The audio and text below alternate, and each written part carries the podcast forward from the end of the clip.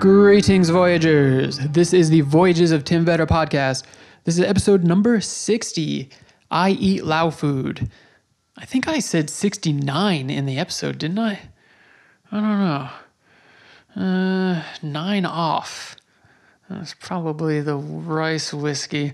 Anyway, I'm joined on this episode by my buddy Manila. He is one half of the amazing duo behind I Eat Lao Food. This podcast has been an amazing way to meet uh, really talented and incredible people, and it's been a, a great network for me. I was introduced to Greg from the Food and Footprints Travel and Food blog. Um, who introduced? Oh, I was introduced to him uh, through Dewey, and I saw him at the Queens International Night Market that runs on Saturdays, Saturday nights, all through the summer. I believe through part of the fall too. I think up to October. But that is where he told me I need to check out I Eat Lao Food, and I did, and it was freaking incredible. And when I ate it, and I know this is cheesy, but I was there with my buddy Kevin, who had been to Luang Prabang with me. And as soon as I ate it, it, it, transported me back there. I was like, there's a flavor here I have not had anywhere in the States. I feel like I'm back. And that's awesome. And I loved it. So I thought, hey, maybe I'll have Manila on the podcast. He was super receptive, invited me into his home. We shared some rice whiskey, which was a a great accoutrement to this uh, conversation. About two thirds of the way through the conversation, we are joined by Manila's girlfriend, Kristen, who is as lovely as Manila is himself. And we we had a great conversation after we were recording. It's a shame sometimes the the the best things are said before I hit record and after I hit record. But it was just great to have you know three people with uh, three quite different backgrounds sharing stories about travel and their upbringings and talking about their cultures. It was, I mean, this is why I love to do this. It, this is exactly the type of thing that I want to put out into the world. If there's anything that you can take away from this episode, I think it's that, um, you know, ultimately the theme that has been permeated throughout these episodes is that we we are all the same but yeah, we do throughout the world come from quite different cultures, and that's that can be an exciting thing if if you're not uh, caught up in only sticking with your um, identity group or, or culture or something like that. It's it's great to kind of sit with someone you know, metaphorically nakedly and and and have your preconceptions about their culture, who they are, stripped away, and just kind of sit there as a sponge and absorb the things that they want to uh, to teach you and to to have you learn about them. So there's a few things that we did not get to mention in the episode, so I want to make sure I have those in the intro here. So there's two things: uh, Laos in the House, and I always thought it was just Lao, and you, you know the more you know, the more you do not know.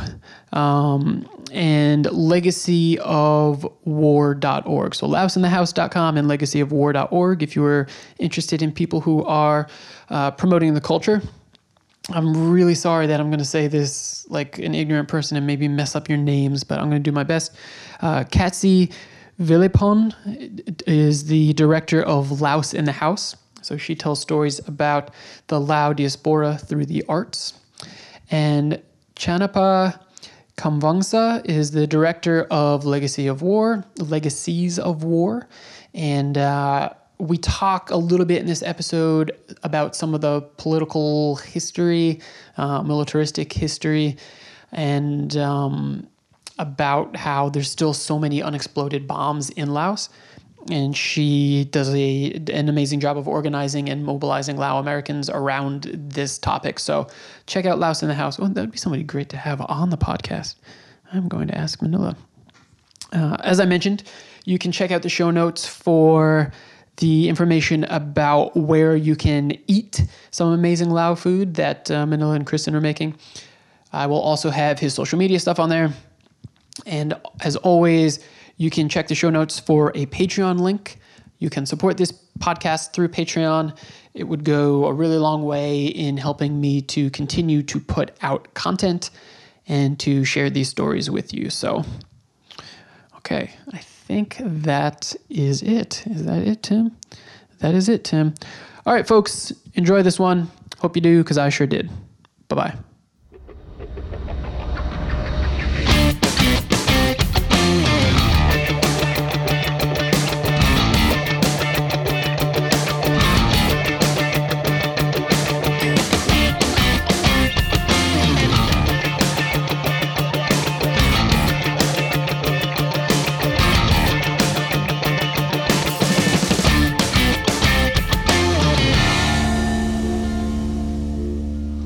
Yeah. So first of all, Manila, thank you. Um, this is a real treat for me.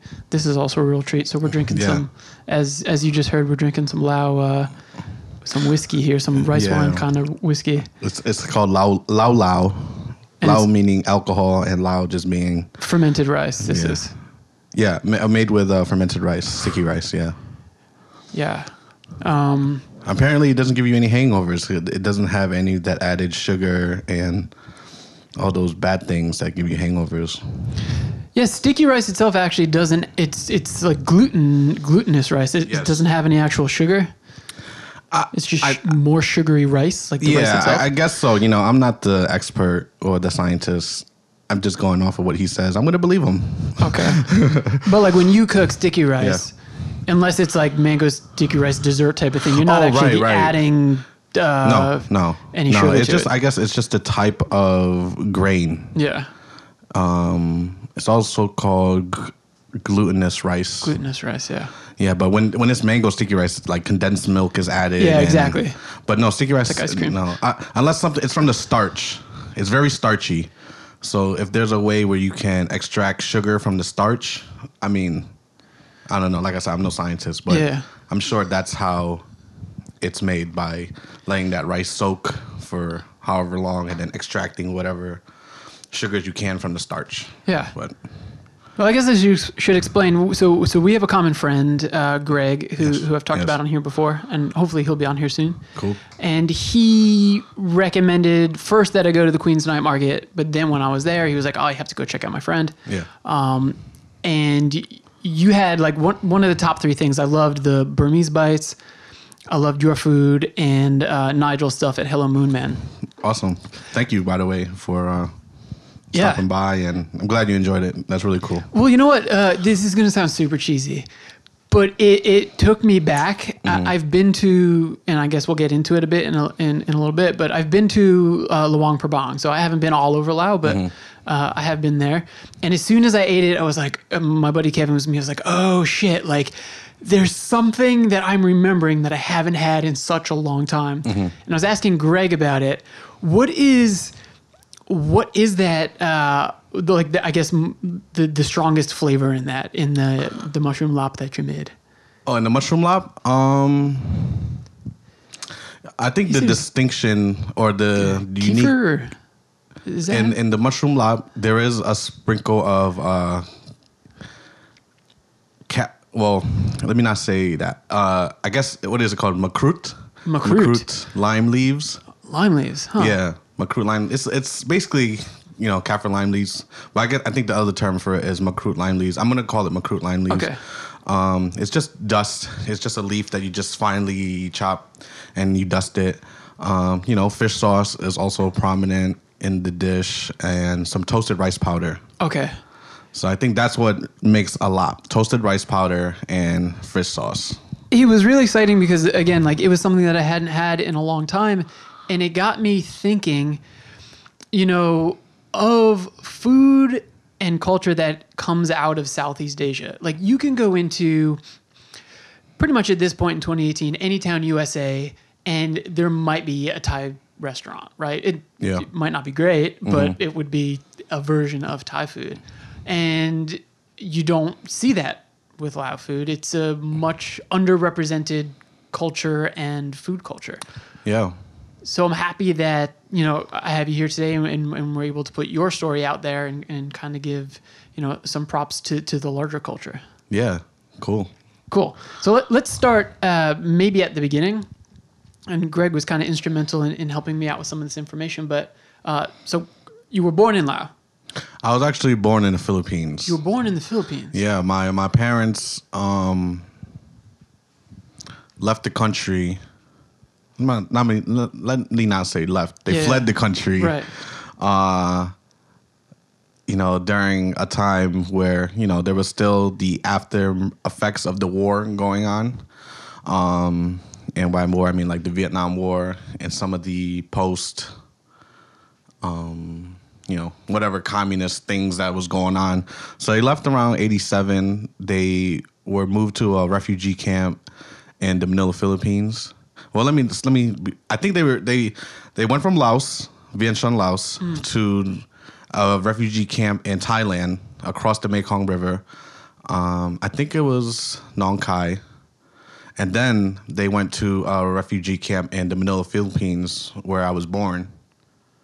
And then when I was like three months old, my family, my parents and I were sponsored by a church in central New York.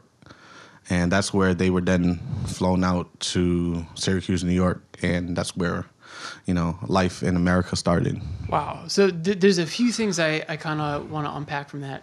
First, let me make sure let Yeah. me make sure I'm saying things correctly because I've used the term Lao is kind of like a ubiquitous term to encompass everything Laotian, and you had a, a, Yeah. a, a funny little graphic that kind of broke this down. Yeah, yeah, yeah. I was just going to um, pull that up. Okay, cool. Yeah, it, it basically explains. Can, can, can we crack these two? Is yeah, cool? sure, go Yeah, for it. Awesome. It's So, so if you're if if I'm saying Laos, yeah, Laos is the country. When you refer to Laos, we- we're just strictly talking about the country. Laos versus Lao. Yeah, so Lao is basically describing the people. Mm. You know, you might uh, also hear it interchanged with Laotian, Laotian. which um, this graph here, beautifully done by Art of Noor, by the way. so Lao is the ethnicity, Laos is the country, and Laotian is all things from Laos. There you go. And I, and I, I think that's the best way one can kind of describe that. I'm likely going to screw that up, so I apologize for for sounding good. ignorant throughout this. Um, but I guess maybe to give some people some context, you you pointed to something historical that I think is pretty important, um, and and I hope I have most of this correct, but. A lot of people don't realize that the Vietnam War was not just the United States and Vietnam, like North Vietnam and South Vietnam. Yeah. the the border of Laos was bombed heavily to prevent North Vietnamese from entering. Laos was kind of a, uh political strategy for the United States. I think you know here you learn in high school containment, right? Cold War containment. There was trying to prevent communism from coming into into Laos, and um, there's at least rumor of the Hmong people being armed by the CIA. And so then after the war, when the North Vietnamese come in and there's a communist takeover of Laos, you see ethnic cleansing and genocide and, and, and awful things happening to, to Hmong people. And you get a lot of refugees. Yeah. Um, are, are your parents ethnically Hmong or? No, um, they're Lao. Okay. They're Lao. Um, they just some Lao folks, man. Yeah. yeah. Whereabouts in, in Laos are they from? Um, they're about an hour north of Vientiane, which is the Yeah. capital of Laos. Um, my mom comes from a village called Muang Cao, and my dad comes comes from the village literally across the river. It's a river, not the, the Mekong River. It's a small river. I don't know. I forget what the name of the river is called, but he comes from uh, a village called Pakanyung. Yeah.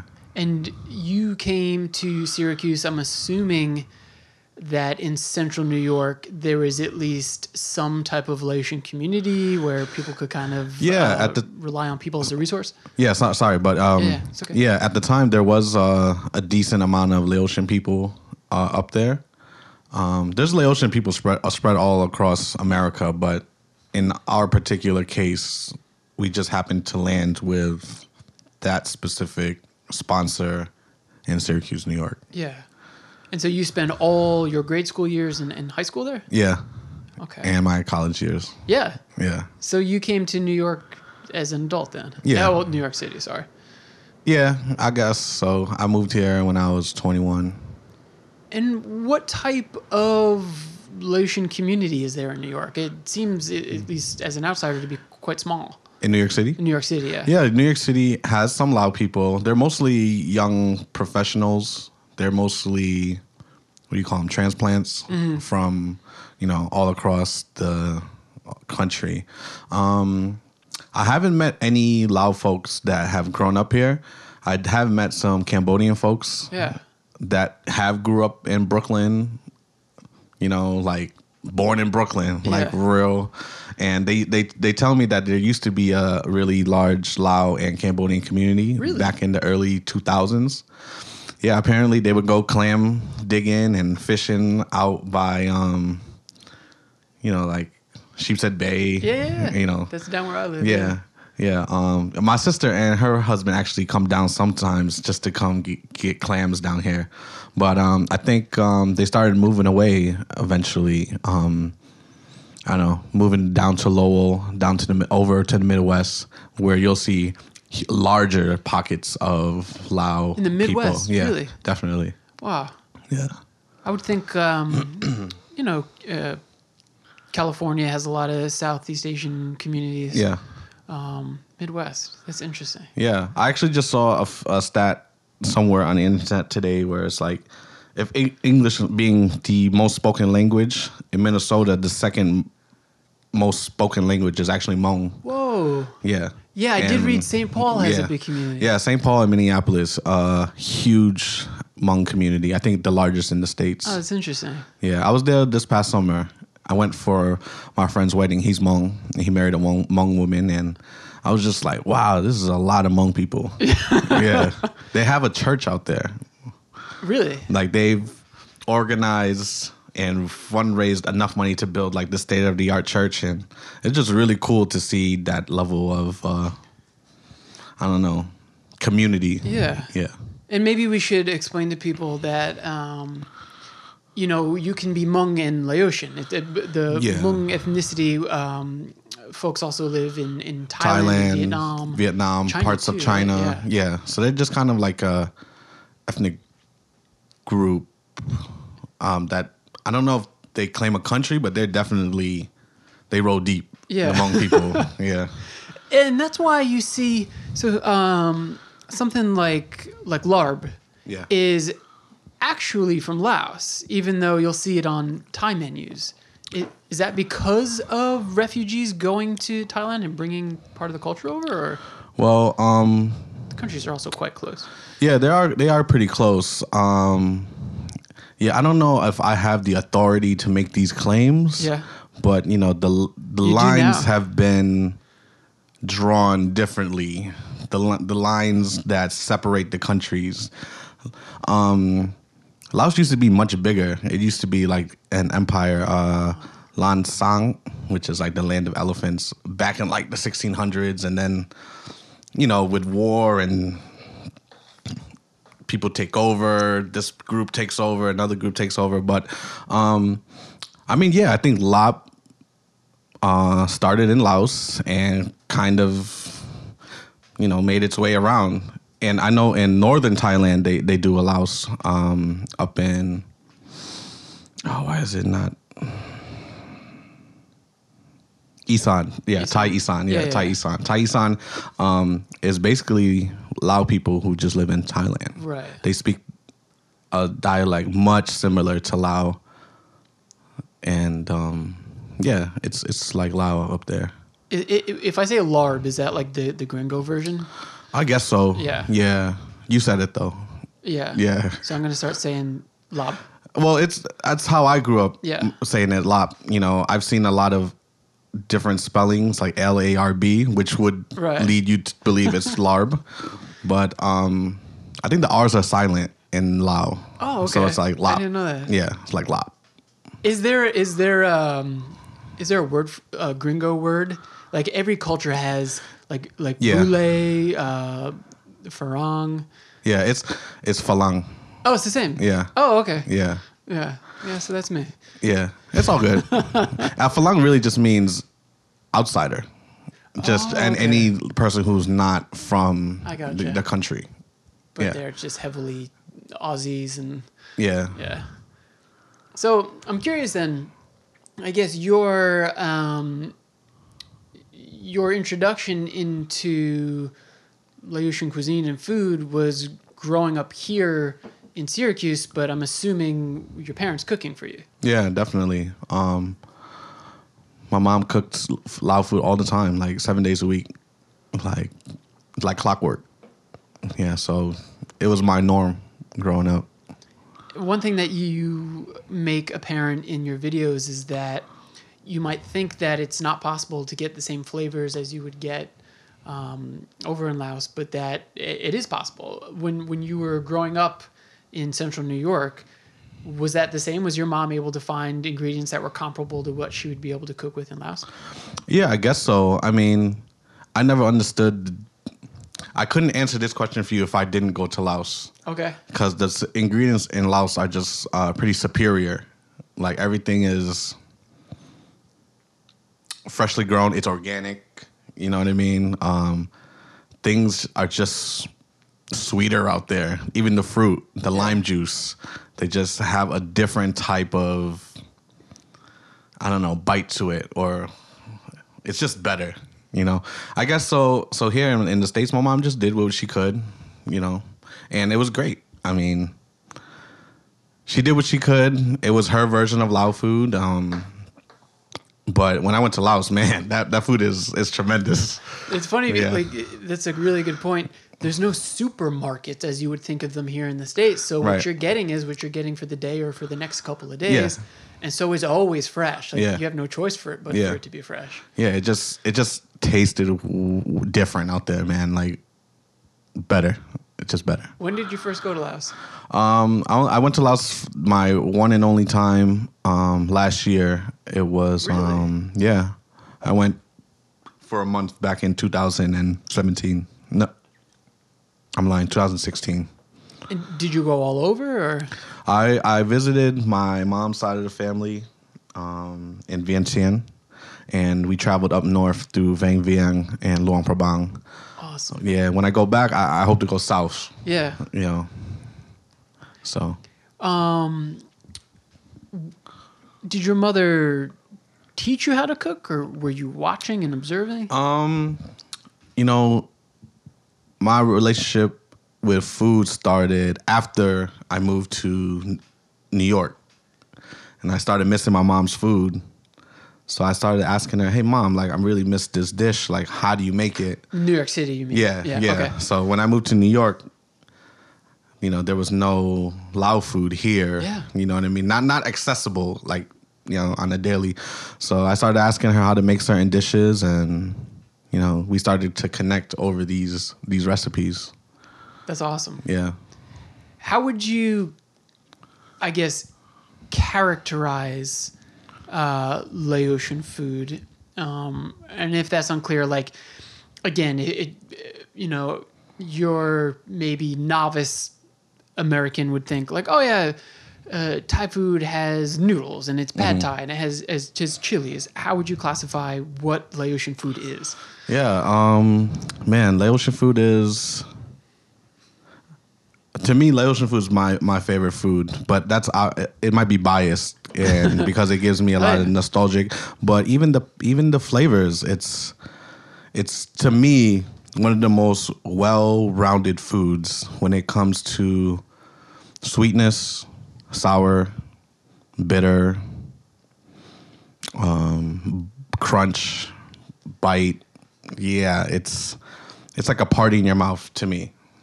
Yeah. Yeah, it's funny. Like a lot of um, so it sounds, it sounds douchey to like sometimes say things like this, but like Safe space like- here. Like non-Western food cultures get that right. Like anything from um, Indian food to Vietnamese food Mm-hmm. to even like uh, Korean food, where it's like you have so many different textures and flavors and, and spicy and, and, and temperature hot and cold all in the same dish at once. Mm-hmm. Yeah. and we, we don't we don't quite have that here in the states. With, I I mean, I, what's American food anyway? I don't even know. I mean, maybe you could put coleslaw on your burger. you know, Yeah, that's true. sounds good. I actually like that. Yeah. Um, yeah, that's fair. Um, my, so, i i in my very limited experience, some things I remember, I, th- I had to write one of these down. Um, oh, and I had a question for you too. All right, Yeah, no is great. problem. So, so we talked about sticky rice. I had a question about that, but um, so I recall having almost the like Lao version of hot pot. Okay. Um, do you know what I'm talking about? Yeah, yeah, yeah. Where you get like a, a structure, a circular structure with boiling water and, and, and, and different meat and things like Yeah. that. Um, oh, the, the thing that I wrote down that I really liked was orlam, okay. uh, like a spicy Orlam. stew. Yeah, yeah, yeah. And um, the Very popular in Luang Prabang, Yeah, which is, I'm sure, where you had it. exactly. Okay, yeah. cool. And um, it one of the protein sources was water buffalo. Yes. So that was pretty interesting. Yeah. Kind of Very tough. gamey Yeah. and tough. totally gamey. but it has like this really unique woody. They use this uh, wood. I don't know what it's called, but it's it's specific to Luang Prabang. I guess you can only Oh. get that wood up there. That's interesting. Yeah. Um, I really like that. And then um, primarily Buddhist country, so they had something. And I don't know if this is just for like tourists and backpackers and things like that, but um, almost like uh, if you want to call it a buffet, where there's all sorts of food laid out, and you get a bowl, and you, and you give them the bowl and say fill it up with this, this, this, and it's, it's like a dollar American or something like Yeah. that, but mostly vegetarian food. Uh, that was pretty memorable. Was that that little strip off the side off Yeah, the exactly. night market? Kind of yeah. tented, right? Yep. Yep. Yeah. I remember that. it, Luang Prabang is really interesting because, um, like cities anywhere, uh, most of the capitals throughout South, Southeast Asia are really crowded Mm-hmm. and noisy and, and, and packed and, and open late. And like the the backpackery touristy sections have like like loud like club music all night and Yeah. EDM and shit like that. Um, so Luang, Luang Prabang's nice because it, it's it's mellow. It's not a metropolis. Yeah. Things are closing by eleven. You Yeah. can just relax. It's freaking awesome. Yeah, it's a it's a pretty chill town. Um, when I I stayed there for like six days, and I was looking for some nightlife, but you know, there's so much to do during the daytime, and it's really just nice to relax. You don't have to like bump and fist bump and Yeah. do uh, what do you call those? Air crack. yeah. I don't. You haven't been to Vang Vieng. They have this thing called air crack. No, I've heard. You yeah, heard? yeah, okay, uh-huh. the helium balloons. Uh-huh, yeah. So you know, you would do helium balloons in Vang Vieng with all the backpackers and. Is it outside of Vang Vieng that people were like some tourists were like getting drunk and tubing and a couple? of Yeah, that, that's? Vang Vieng. That's Yeah, Vang Vieng. They have the uh, the river there where they just do all types of crazy shit and drink. And there's you literally go down to um go down the river in your tube, and then you just make stops like this back and forth to different To different bars. bars, yeah. And you know sometimes you'll play volleyball in the mud or do you know whatever crazy things that you do. Yeah. Um, I went during rainy season, so it wasn't crazy like that, Uh-huh. you know. And the water was a little, it was running kind of fast. Yeah. So they weren't really trying to get people drunk because I guess it gets a little dangerous. But they've started to crack down on that, and I, I don't think they um allow people to get that wild. Yeah, I think ever since the you know again someone got too drunk and hit their head or something and drowned. Yeah. I think ever since that there's been a crackdown on it. Well, you know, when people get drunk, they do dumb shit. So Yeah, it's funny too because I mean, is that a Laotian experience? Like, eh, are, are are local folks going down the river in a tube? They're not. No. They like to hang out on waterfalls. Uh. Uh, you know, they'll they'll get like a case of beer lao, take it up to a waterfall and just sit in the water and just like, you know, munch on snacks. There's always like food vendors around, Yeah. so they'll just drink their case of beer and, you know, chill out because you know people work too. You know, so Oh, yeah. sometimes they just want to like hang out. But are they tubing? Not really. That's what my cousins were trying to get me to do because they felt like that's what I wanted to do. But I just wanted to hang out with them and kind of uh, see what you know growing up for them was like. Yeah. You know, Are, are they still over there? yeah, I have cousins over there. Um, yeah, Are they proud of the fact that you're uh, doing your part in spreading the culture and, and cooking good food here? Um, I don't know. That's an interesting question because they're Lao, so they don't really know the importance of identity within America. You know what I mean? Because they're just they're Lao in Laos, so that's just what it is. Uh, you know, their idea. I'm, in my opinion, you know, um, their idea of cult. Huh, this we might have to edit this, but No, uh, okay. like tourism is like their way of seeing what the world has to offer. Yeah, of course. You know what I mean? Because it's kind of hard. Like my aunt wants to come to America, but because of certain rules within the government, Yeah. they don't allow everyone to travel. Of course. You know what I mean? Oh, d- and and don't worry about this Yeah. conversation getting real. Like Yeah. some of these do well, I don't mind it getting real. I just don't want to misrepresent. misrepresent Yeah, I got you. or give people the wrong information. I know, That's I got all. you. Yeah. Um, yeah, and, and, and identity is, is interesting. I think you know, it's something that comes up on here a lot, and it's something as as a very generic looking Mm-hmm. white American male. It's not something that I ever had to think about or to deal with. But I would imagine, you know, again, there's not a ton of Lao representation here in the United States. You, you're not necessarily watching films and, and media and things like that and seeing people Yeah. that represent your culture. So I would imagine that would have been uh, a difficult thing to, to to deal with when you were growing up.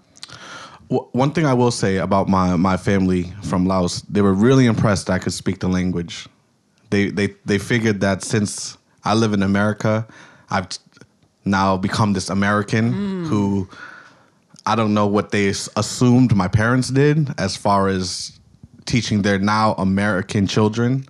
Like I don't know if they just assumed they forgot the culture or you know what I mean? Yeah, no, I got you. Yeah, so uh, they were really impressed by that, and they were impressed that I ate all the food, and um, I don't know. I, that may be. I'm not sure what their experiences with um, some of my other. I had my brother and my sister, younger brother and sister, travel back to Laos um, a few years back. They they traveled there before me, but I, I don't know what their experience was like um, personally for them, but maybe they were a little finicky with the food. I don't know, but they were really excited to be for me to be able to communicate with them in Lao language and by just eating everything with them. Yeah.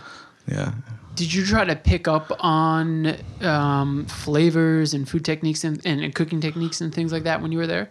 Yeah, um, I, I tried my best to. Um, it's really interesting the things they're able to do with With not so much. with not so much. Yeah. Exactly, like they're sharpening knives on like a random stone and I don't know, like slashing through a jungle to get lemongrass. Yeah, yeah. Like it's, it's pretty cool. That's awesome. But um, they keep it really simple out there, man. Like they just use whatever they have and the ingredients are super fresh and it just comes out really good.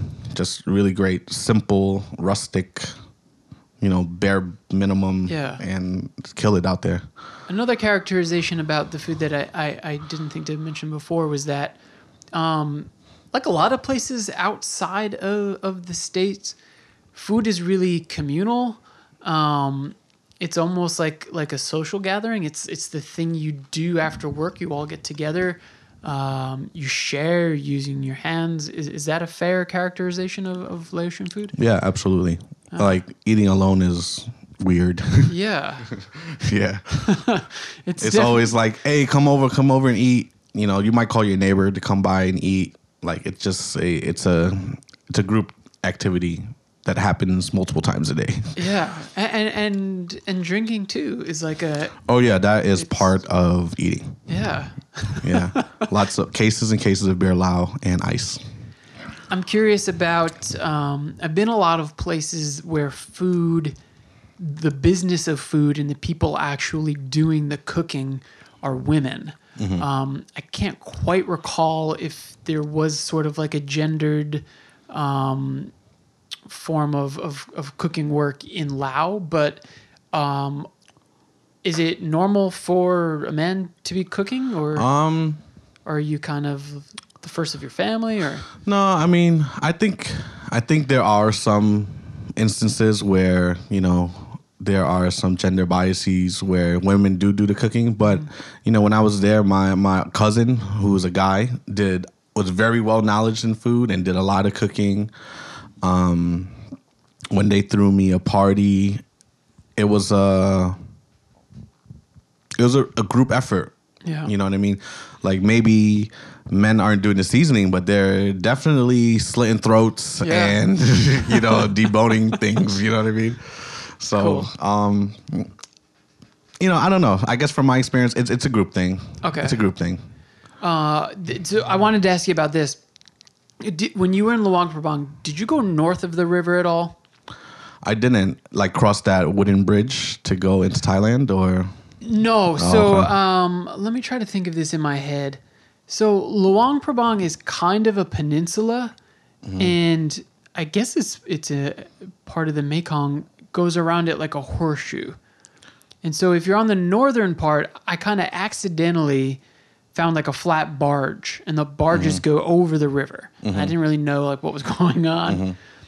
But the reason I, I bring this up is because when I got over the river, uh, there were some kind of like like grandmas sitting, and they had a, a wicker basket, and inside they had they were selling um, a square, and it was a banana leaf, and inside was sticky rice, but with it was something Mm-hmm. like a pudding or a custard or like a yogurty type of thing. Okay, yeah. Do you know what I'm talking about? Yeah, I, I think I do.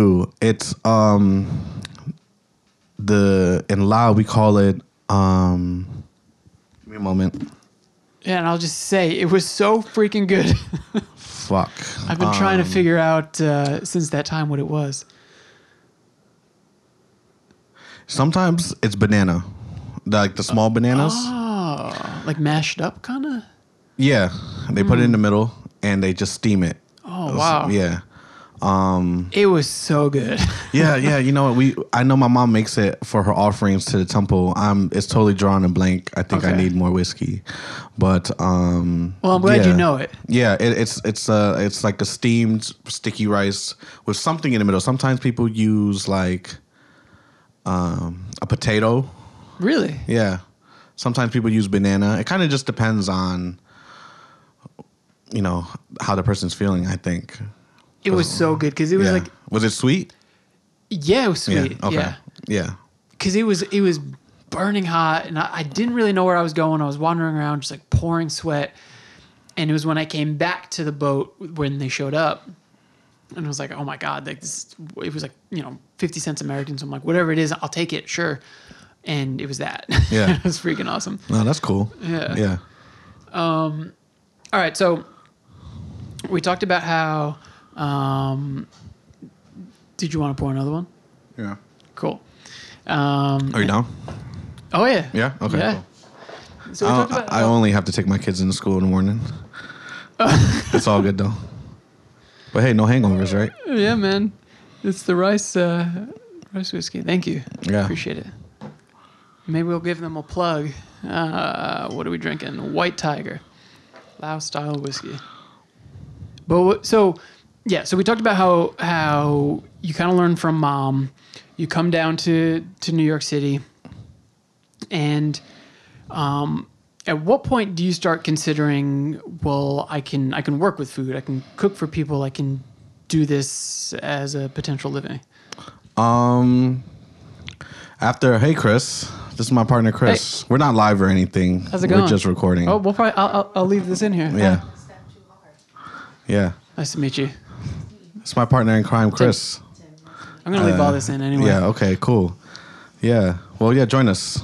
You want to take a shot with us? Oh, it's it's not that bad. it's this is this is intense. Yeah. It's not that intense compared to actual Lao Lao. You want to share your experience of Lao Lao in Laos? Oh, so you went too? Yeah, Yeah, we went together. yeah.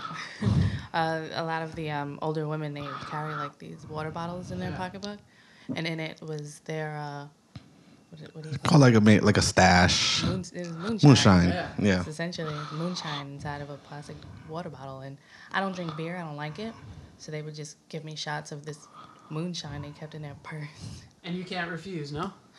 Nah. Can't.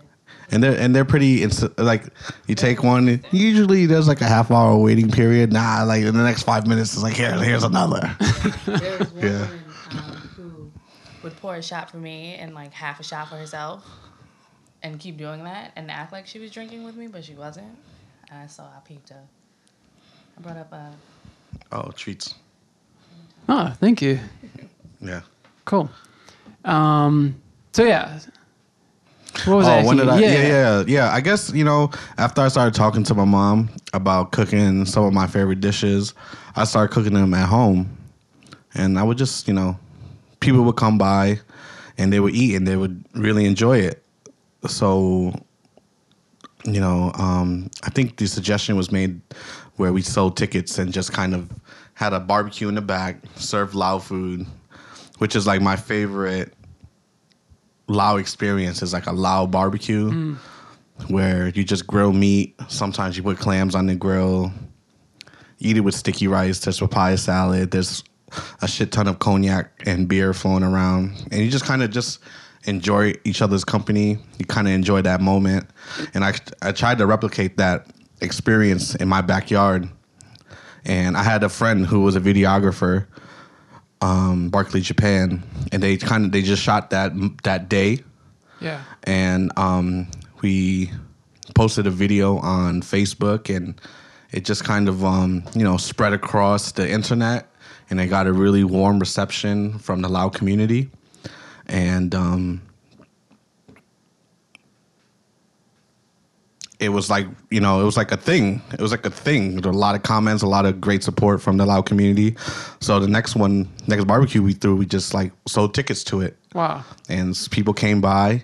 That's when i met my first lao person. Who's living in New York? who's City? living in new york for and yeah people Uh, like for four years i lived in new york city and Yeah, yeah. did not meet one lao person until i you know posted on the internet that i was having this lao barbecue and charged people to come and they came and yeah i mean the rest is history now we just do pop-ups and you know certain events kind of trying to share that experience with people I think I read in Greg's article that at, at some point, I guess you sort of recognized that. Um, I don't know if it was in this neighborhood or I, th- I thought that I read that it was East New York. That essentially, like many places in the city, it was a food desert. yeah Um, and you were, is that where you were selling food or you were bringing food there? What was going on with that? Um, well, uh, Lao food aside, you know, the neighborhoods that we live in, like Bushwick, East New York, you don't really have access to fresh produce, S- and our options are very limited. Um, you know, there's like a chicken shack around the corner, three Chinese restaurants in the neighborhood, Right. a Little Caesars, and you know, at the time, we just really wanted to try to offer something different, a different alternative to people, you know, who might not know otherwise, and try to offer, uh, you know, something that was a little bit healthier, also at the same time, and different. So, you know, that was one of our um, motivating factors as well. So, so would you do like a night market or on weekends or something like that, or did you have a storefront? No, we were just doing pop ups. Like Okay, yeah. we would just, you know, whoever we were cool with, you know, we would just be use their space. Like down the street at Cafe Rizzoli, we had a a pop up there uh, where we just sold Lao food and had a DJ, and we just kind of um, enjoyed the day, listening to music, awesome. eating Lao food, getting drunk. You know. So when we first started I Eat Lao Food, the intention was for us to build this brand and build this movement so that we can open up a brick and mortar. But like I- over the last two years, admittedly, we've come, we've moved in like a much different direction. Not saying that that's not still our intention and still what we want to do, but uh, the way real estate is here in New York City, Yeah, it's a little difficult. Um, I'd been looking for, I'd been looking like at the market in East New York in particular, and just like developers are getting it, or you have to just be, you just have to know whoever it is that's selling their home, you know, or have it inherited. But like getting your hands on some real estate out there is very difficult if you're not like a multi, you know, multi million dollar corporation. Um, so we've kind of moved a little bit away from what our intentions were. Um, but this isn't to say that there isn't room to still figure out how to do that. But we wanted to take the brand and be able to um, open up shop in, in a low income neighborhood, in a neighborhood where there aren't access to uh, a lot of things, and be able to offer uh, high quality foods with high quality ingredients and fresh ingredients as opposed to uh, the other offerings in many of these neighborhoods. Yeah, it's interesting. First of all, that's that's awesome. Um, I've worked. We were talking about this a little bit before uh, we started recording, but I've worked in in Red Hook for the last seven years, and kind of like Red Hook proper, like you have um, Van Brunt and the part of Red Hook that used to be called Red Hook, that's now Carroll Gardens, which are like the gentrified sections around the center. Right. Um, and the the school that I worked at service the housing projects that are kind of in the center, and it's also a food desert. You know, it's you just like you said. You have the chicken spot, you have the corner store, and and there's the Sea Town. Yeah. Um, and you could say, well, you live in New York, you know, you have the train, you could go anywhere, but you want to see something that's in your immediate community that is healthy and affordable and accessible. Um, so that's really cool that you're doing that. Yeah. So we um, did have an opportunity to host a pop up that went pretty well actually in East New York at um, the Tea Room, uh, which is a cafe uh, owned and operated by a woman named Tiana Smalls, who uh, also grew up in Brooklyn, grew up in East New York, and um, has done so much for her community. Uh, including allowing us to use her, Just her talk into the mic. It's a little bit better. Yeah, that's okay. including allowing us to use her um, cafe to host our pop up at a price lower than anybody else would. You know what I mean? Yeah. So and, That's and awesome. making that accessible to us, which is super super duper of her. Yeah, it was like deep in East New York, like last stop on the tree three train. Yeah, Dude. Whatever. like almost Queens. I mean, No. yeah, I think so. Like Yeah. that border, like Liberty. Yeah. What were her cross streets? Like Liberty and Uh, she's on Pine Street. Yeah. And I can't remember. The yeah, and like people were coming in and they're like, "What the hell is this?" You know what I mean? Like they had never heard of the country Laos. Yeah, was never. I'm really curious Yeah. about that. Like, what was the reception like? Because, um, and I do mean this in a positive way. Like, people, especially if you're in a low income community, you're really proud of your culture and your heritage, and and maybe that might mean that you are suspicious about other cultures and things like that coming into Yeah. into your neighborhood. So, what was the reception like? Um, I think for the most part, I mean, it was. It was I think it was a little skeptical, but when you see that crowd, it's like you become a little curious, right? So Yeah. you wait in line, you get your food, and you're like, "Oh shit, this is actually pretty good," you know. So you know, it was cool. We we had a good turnout that day. Um, and we were able to share something with people who may not have normally been able to access that on you know any given day or whatever. So, you know, I, I thought it was pretty cool. Yeah, And so now you're part of the weekly Queens Night Market. Yeah. I saw you do the socials on Atlantic Avenue. Oh, yeah. Or the place is called The Social, sorry. Social. Yeah. Hosting, um, a uh, like our first sit down dinner Yeah. Um, at Atlantic Social across the street from Barclays Center on Atlantic and South Elliott. That's awesome. So we'll be there. I'm looking forward to doing that. One of the things that we've um, been doing with our events is we've had the ability to bring many different types of people across cultures, across like across racial barriers, across um, sexual orientation, like people just just everyone comes out just to have a good time and i think people come out for that the vibes and and the environment more than they come out for the food to be very honest with you That's awesome. Are you saying the food sucks? no i'm not saying that at all. Just kidding. I mean, some people love the food as well. So it's kind of a two-parter. Like we we have foodies who like to come out for the food, and then we have people.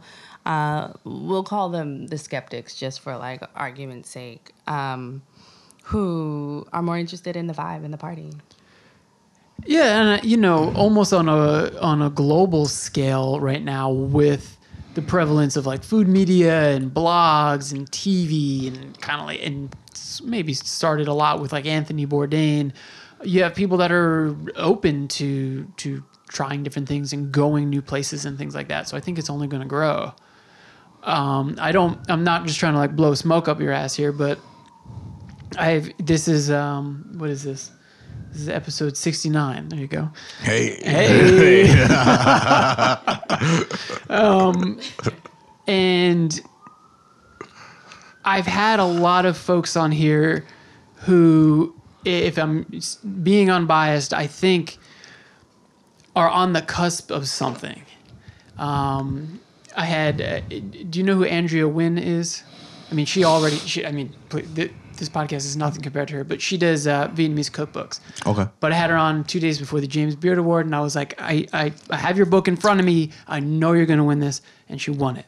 Awesome. I had um, Kiara Kiara Batara is a mixed martial arts fighter, and I was like, I know you're going to win this next fight at Combate, and and and she won.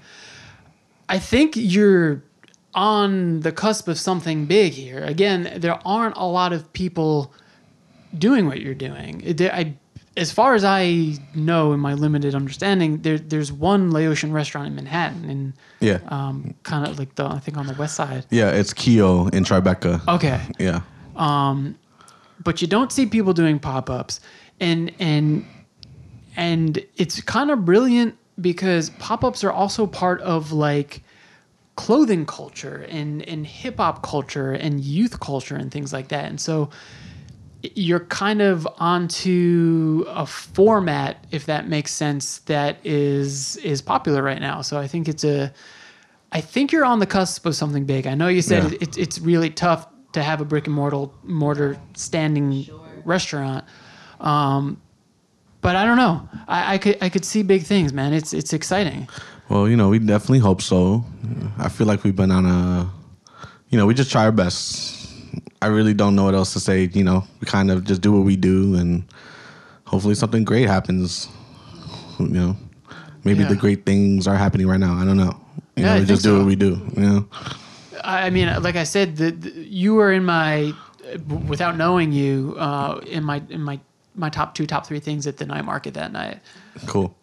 Do you mix that up weekly, or do you? Yeah, we do. Um, you know, our staple is the nam khao, which is the crispy coconut fried rice. Kind But of burnt uh, on the bottom. It's so good. Yeah, yeah, yeah, Yeah. People people love that crunch, and um, you know, it's just one of those things where I when I first made it, people just gravitated toward it and hooked. Were just hooked, and um, but we do switch it up. Um, I think the last time we were at night market, uh, we had our grilled beef there um, with some Lao hot sauce and sticky rice. Uh, what else did we have? We had some what was before that? We had some. We had mushroom lop that Yeah. that Oh, one week. So good. Yeah, we you know we can just mix it up. It kind of just depends on how I'm feeling, really. Yeah. You know. So things that people should check out, I guess, are um, first of all, your Instagram account kind of has everything that's going on. Yeah, yeah, definitely. Um, just day to day tabs on what we're up to. And what's the handle for the? Um, It's I eat Lao food. I eat loud food. Yeah, L A O. So that will have uh, night market information. Um, how often do you uh, do the social? This This is- is our first time doing it. oh, really? Yeah. This is our first time doing it at, in this venue. Okay. So if all goes well, fingers crossed, we can, you know, do another there. But Yeah. this is gonna be our first time working with the venue and working with uh, working with this venue and um, this particular event production company. So Cool. uh, it's a lot of new things happening with this That's particular exciting. event. So we'll see how it goes. We'll see how it goes. Cool. Yeah. well, You know. Yeah. A little- Yeah. Yeah. Yeah, yeah. yeah. So I'll link to that stuff in the show notes. People will be able to read that. Um, so the Instagram, the the one offs like this, the social, which hopefully happens more often, the the night market. I saw that you started doing a couple kind of how to cooking videos too. Yeah, um, you know, in our free time, we we try to push the culture Yeah. and kind of share some of the knowledge that been passed to me from you know my mom and other Lao chefs that I've you know, come across on this journey. So, you know, just to share with folks and get them more familiar with the food, Lao food. Cool. Is there anything else that you want to plug? Is there anything that people should be checking out? Um, No, I mean, um, I'm, I think Laos on a national scale, Lao Americans have been doing a lot of great things. Um, we've been doing a lot to kind of provide a voice for ourselves and um, doing a lot of work to, I don't know, doing dope shit Yeah. just to uh, you know because you know sometimes like southeast asian folks lao folks we kind of get lost in the sauce when Yeah. it comes to asian american stuff and it's like asian american pacific month this month i believe Yeah. so you know we just try to do our part um there's a difference between being Lao and being Chinese and being Korean and Japanese. And, you know, we're just trying to do our part to have our voices heard and, you know, share our experiences with others and, you know, and just kind of uh, live. Well, it's Yeah, awesome, man. yeah, and I yeah. hope that uh, this episode kind of uh, educated some folks and, and opened them up to to possibly a new culture and uh, maybe some new food too. So Yeah, definitely. exciting. Yeah. Yeah, awesome, Manila. Thank you for doing this. Nah, thanks for having me uh, and Chris as well. Yeah, thanks. Let's take this last shot before right. we go Hell off there or Wait, whatever. are you gonna do one too? All right, we gotta go.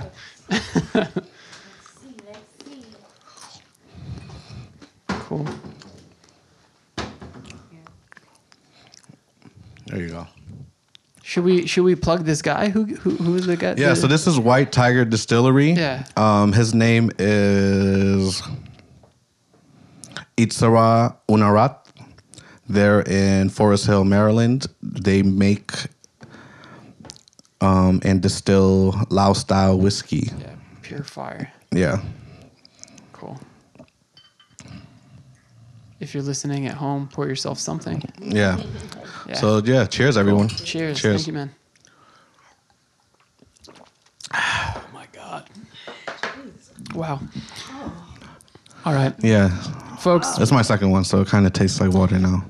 And I, we had a beer in between. All right. Cheers, everybody. As All right. always, take care of each other. Bye bye.